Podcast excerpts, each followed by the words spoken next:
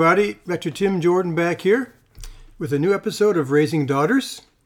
I'm a developmental and behavioral pediatrician who has been working with, with girls now for over thirty years in my counseling practice, in my personal growth, leadership development weekend retreats and summer camps, with our school program, Strong Girls, Strong World.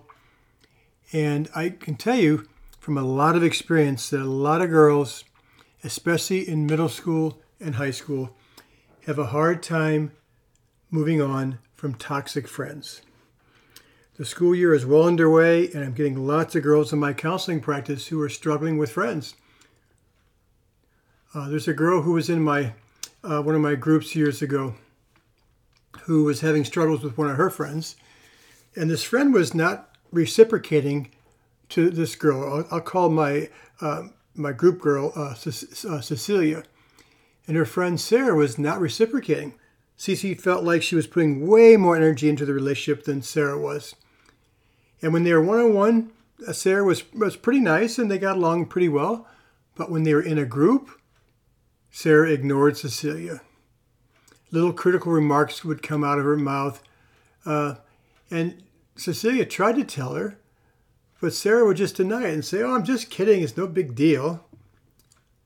Now, the reason Cecilia, or one of the reasons she was having a hard time moving on was Sarah was her oldest friend.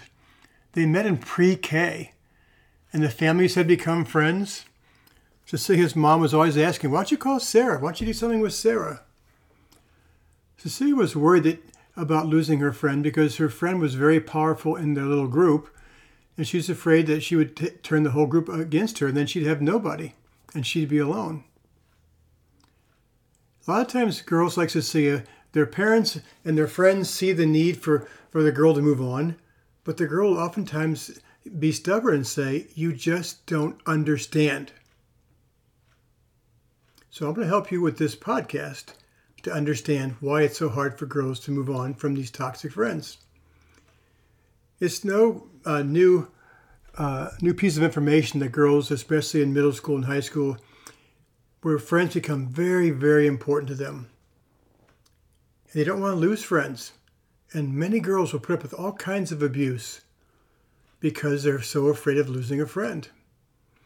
And people will say, "No big deal, just kidding," and stuff. But, but when they don't handle their conflicts directly, there are feelings that come up, and those feelings just get pushed down. And they don't go away. They fester. When Ann and I have worked with our Strong Girls, Strong World program with classrooms of girls, we'll teach them some skills to resolve conflicts peacefully. And then we'll ask if there's a volunteer who wants to share a real-life example and work it out so the whole group can learn how to do it. And inevitably, a girl will call someone into the center of the circle, and she'll bring up something that happened not yesterday or a week ago, but oftentimes it's been a year or two years or four years ago that she never handled, and it's still inside of her, those feelings. And when girls push the feelings down and they fester, it oftentimes leaks out as drama. They'll ignore the other person. They'll roll their eyes at the other person. They'll spread a rumor about the other person. That's what a lot of that girl drama is about, is unresolved issues. And girls, because they don't take care of these issues with their toxic friends, they feel resentful and sad, and they'll feel used, unimportant, frustrated. A lot of times they feel tired and drained from all the stress around it. And sometimes they'll also feel shame, and they'll be mad at themselves because they know at some level that they should be moving on. So let's talk about some of the main reasons that I have seen working with girls all these years about why they have a hard time letting go of toxic friends. The first thing I want to talk about is the female brain. Since they were in utero, females have a larger have larger brain areas for hearing, language, observing observing emotions in other people. So their brain is dictating that that the primary values for them are communication, connection, emotional sensitivity, and responsiveness. Evolutionary psychologists who have studied things like this, they felt like the, the female brain has been wired that way because they needed to, they needed to be greater attentive to the cries of their babies and also the intentions of their larger males. Women, since one hundred fifty thousand years ago when we became humans, t- were the ones who tended to do more of the uh, caretaking of their of their babies and their infants and their children. They need to be tuned into their babies, uh, their baby's body language and their emotions because they couldn't talk. Also, being tuned into the voices and body language and the emotions of people around them gave them heads up to potential dangerous and aggressive behaviors, oftentimes from their caveman men. It was a protective thing.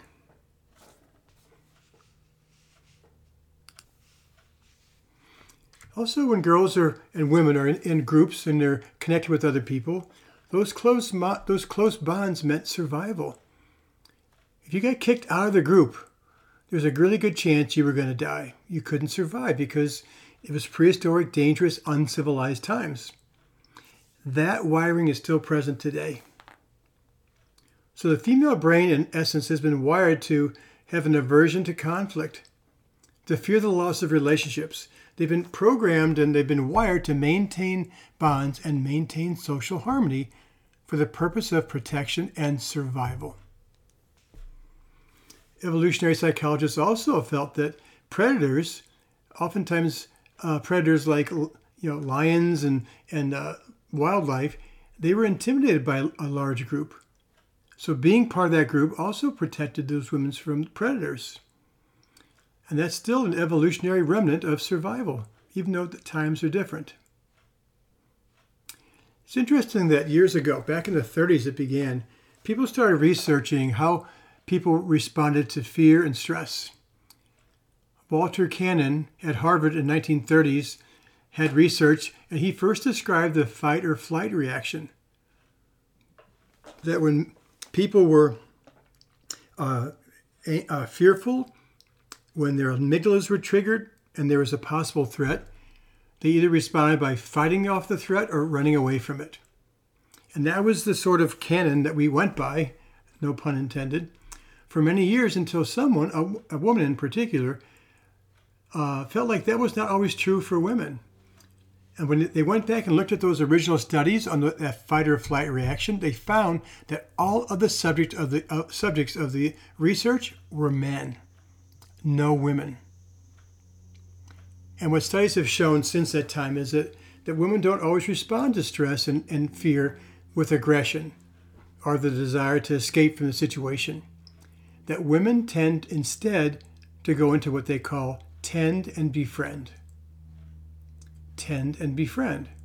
Women more often uh, seek solutions to problems and their stress through communication, through collaborating, and through connecting with other people, with other women, more so than the fight or flight stuff. There's a wonderful story that I read in a book called The Athena Doctrine. Um, so great book, by the way. I would strongly encourage you to read it. It's about the different styles of leadership, Uh, feminine qualities of leadership, masculine qualities of leadership, and what people around the world, um, what they've experienced as far as which one of those styles are more prevalent in their societies. Anyway, there's a, there's a, a, a story about a woman named Rachel Weissel. She's an Israeli, and she was in, in the army, and at, they, was having, they were having a lot of problems at, at the at checkpoints. You know, places where traffic was flowing in and out of Palestine, lots of skirmishes, arguments, fighting, et cetera. So they put Rachel Weissel in charge of that um, problem. She was put in charge of the checkpoints. And what she did was she she put women there, women soldiers at those checkpoints instead of men. Because what she knew would happen and what did happen was those women guards approached tense situations with more respect, kindness, and empathy. They were much better at, at negotiating conflicts to avert those conflicts. And when they had the women there, after a very short period of time, the amount of conflicts at the border went way down. Because women approached it differently. They didn't go into fight or flight when someone was angry at the border. They went to tend and befriend. It's a great concept to remember.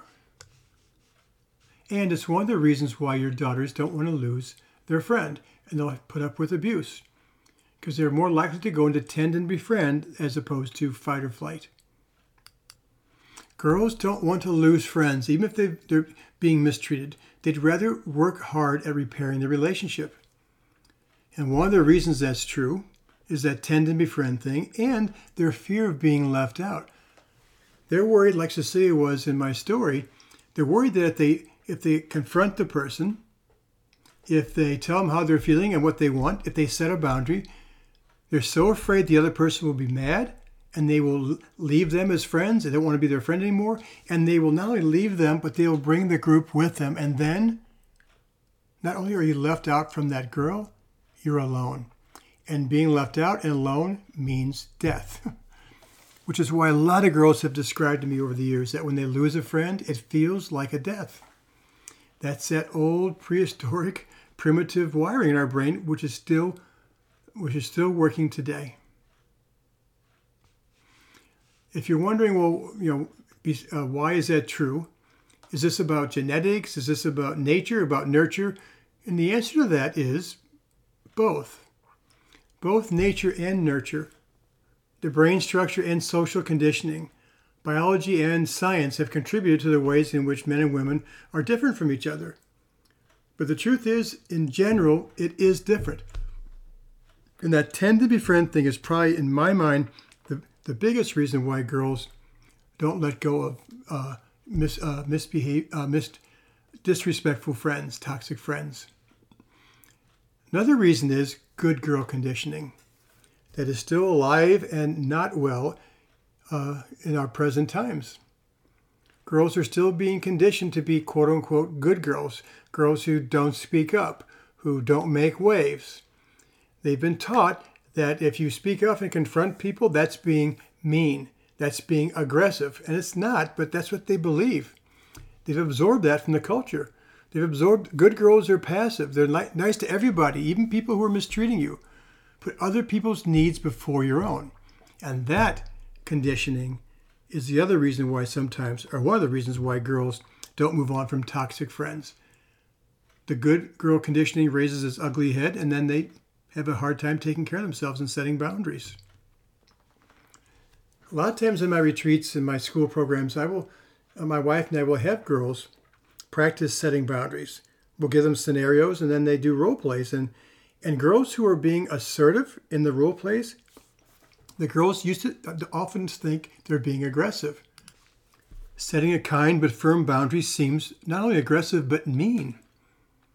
And we have to educate them that's not mean. It's a good thing. But they've been conditioned to believe the opposite. And so sometimes they put up with stuff when they really don't need to or want to.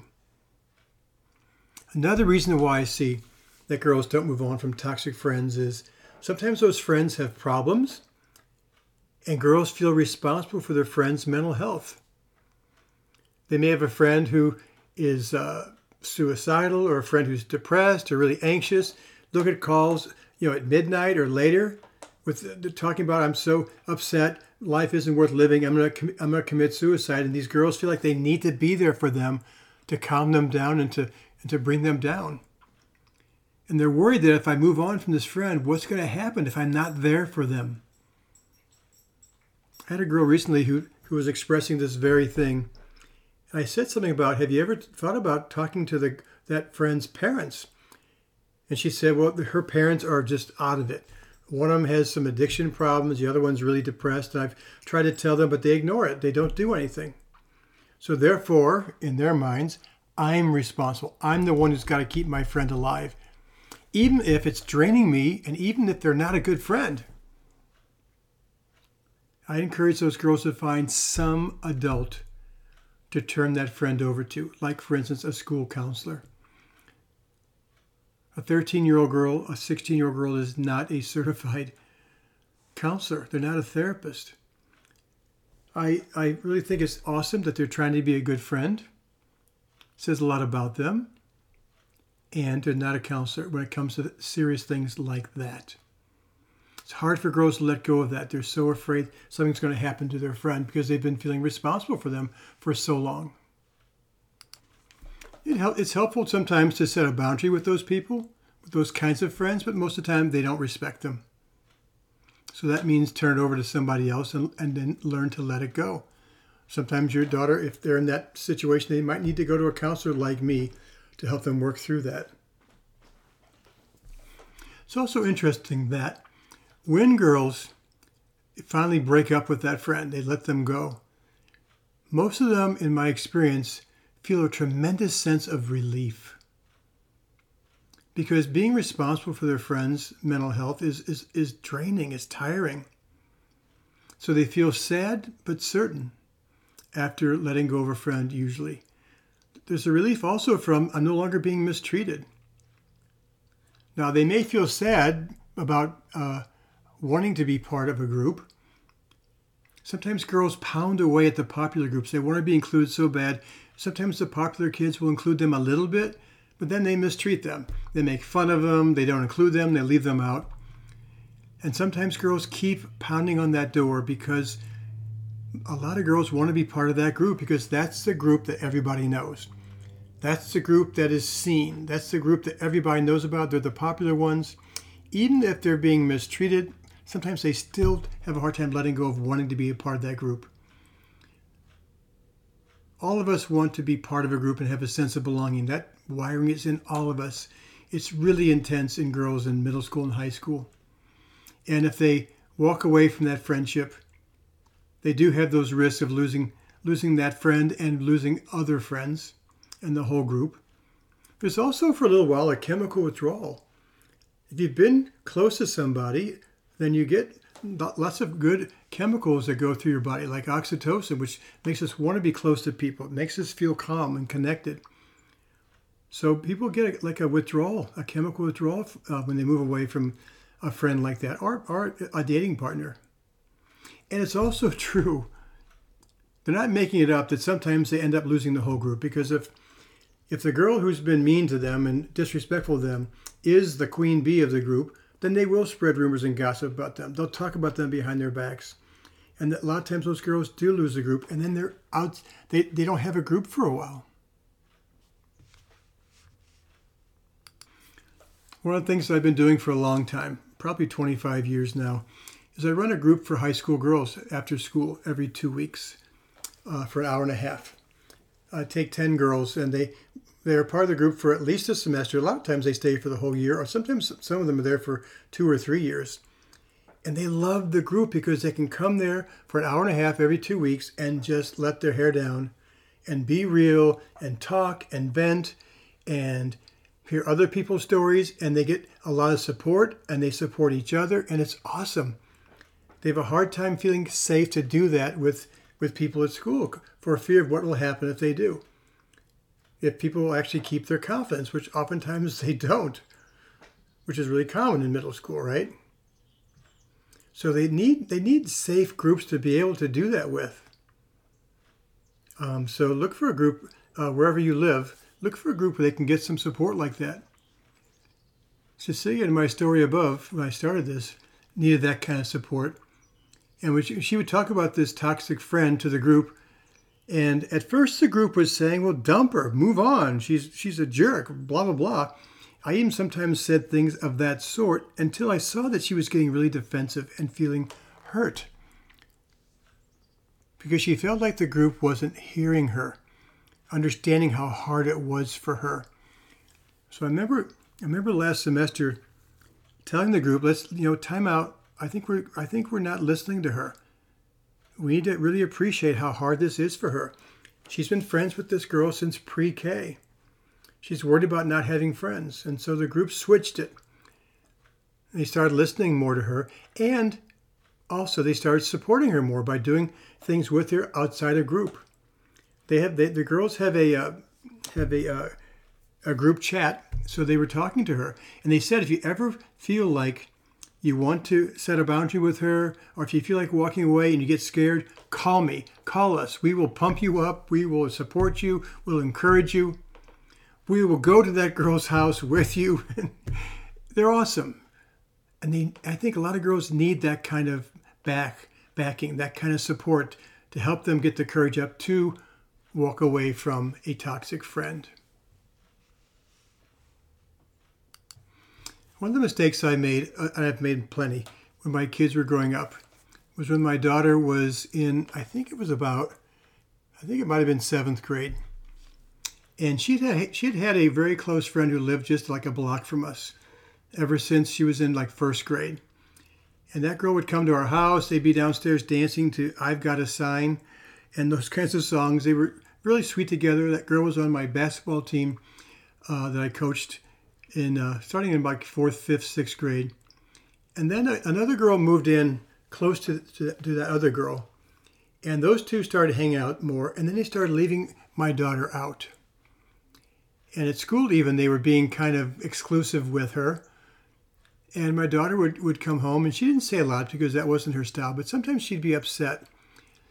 And and we you know we talked to her about about how to handle it and stuff. But I th- I remember uh, too often, sometimes we I hadn't seen that girl around for a while, and my daughter would be alone. I'd say, why don't you call so-and-so? You haven't been with her in a while.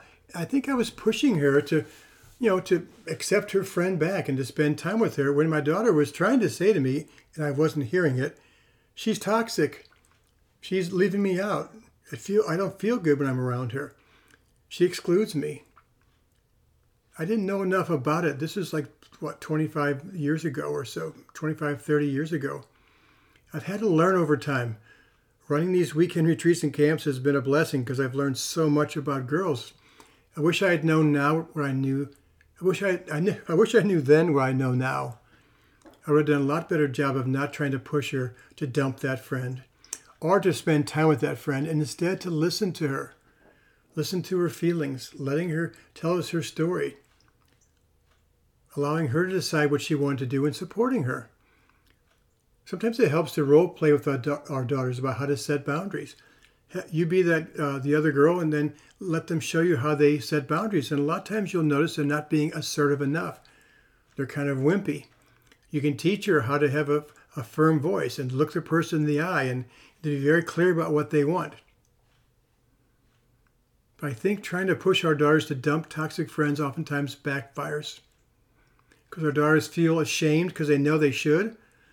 They don't have the courage yet, and and pushing them oftentimes makes them feel more discouraged, not encouraged. It's better to commiserate and say, I got it. It's hard. It's hard to move on from an old friend. I get it. I get that you're worried about losing the group. That could happen. You're right. I see how hard it is for you. That's a much better plan than pushing them to dump the friend. I saw a girl recently who, who kind of got, uh, she left, she lost her best friend at the end of the school year. And so for a while now, she's been floating from group to group. And she's accepted at the lunch table in these in these other two or three groups, but she's not like in the in the inner circle, if you will. She says, I, it, they'll, they'll, they'll include me at the table, but they don't always include me in the conversations because I don't know what's going on. I don't usually get invited to things on the weekends with them. So they have all these inside jokes and these funny things they're talking about. And so I feel like like a third wheel.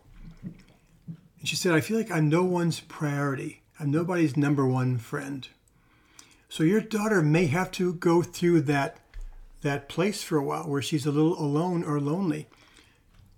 She may have to float around until she finds people who, who she resonates with and who can be better friends. That's why it's in, during those times it'd be nice for her to have a support group. Make sure that she's involved in things. Make sure that she is open to trying new things, trying a new club, trying a new sport, so she can start to meet new people. I had two girls last semester who were in that space where they were floating around. And at different schools, they both joined a theater club, and they were in a play. One of them was an actress, and the other one was doing sets. And they became part of that team. It's not a sports team, but but it's an awesome team. And they, they were having to work together to put on this play, to be in the play. And she and both of those girls found some connections. And they weren't alone anymore. Anytime you can encourage your daughter to do, to find things that she loves to do. What are her interests? What are things that she uh, has some passion about? Because if she pours herself into her drawing or into her theater or into poetry or into being in a band or into whatever it may be, she'll get a lot of self-confidence and fulfillment from that. And that helps them to have more confidence to take care of themselves with their friends. There's no easy answer because a lot of times what girls need most is not for them to change, they need the context to change. That's one of my criticisms of schools these days, is that a lot of times they don't have the time, quote unquote, to invest in social emotional learning. Girls need to have sit-downs with their classes and talk about their intentions for what they want their group to act like and behave like and how to treat each other.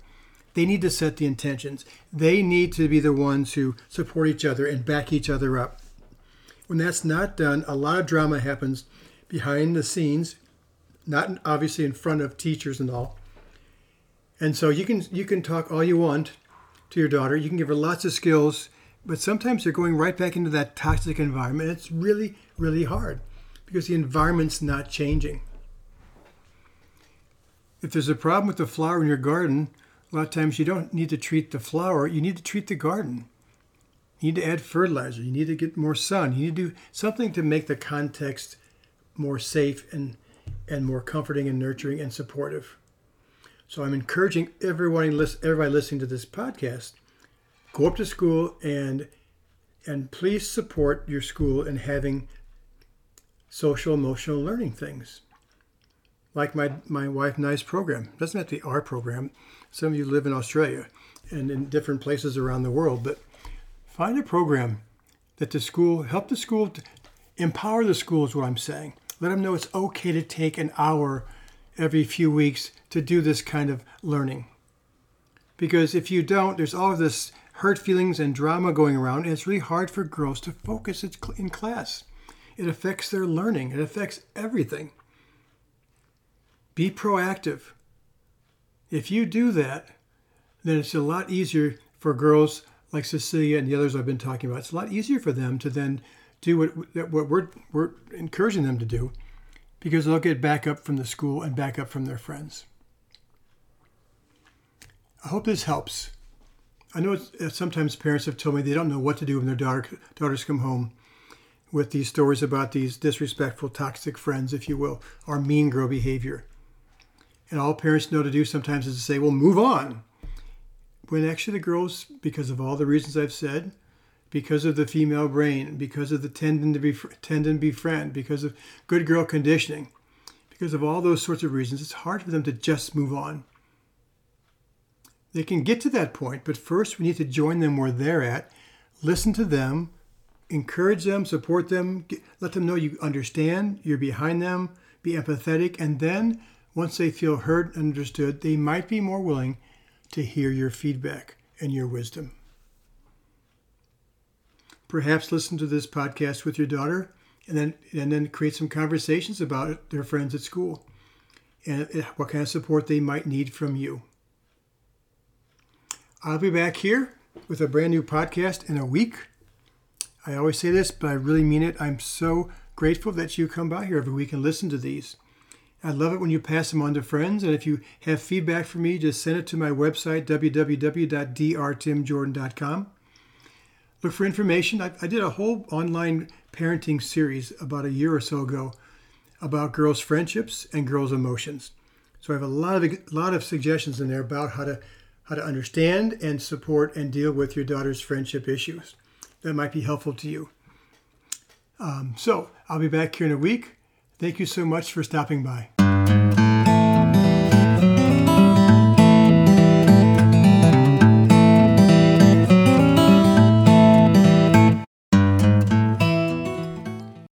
When facing a family law matter, it can feel like an overwhelming and never-ending court process. It's vital to know that things will look better on the other side if you hire legal counsel with the skill and compassion to help. At Stange Law Firm, we represent clients in difficult family law matters every day. Visit family law representation dot com to schedule your consultation. That's family law representation dot com. Stange Law Firm, here to help you rebuild your life. Stange Law Firm has an office in Wichita. Kirk Stange, one twenty South Central Avenue, Suite four fifty, Clayton, Missouri.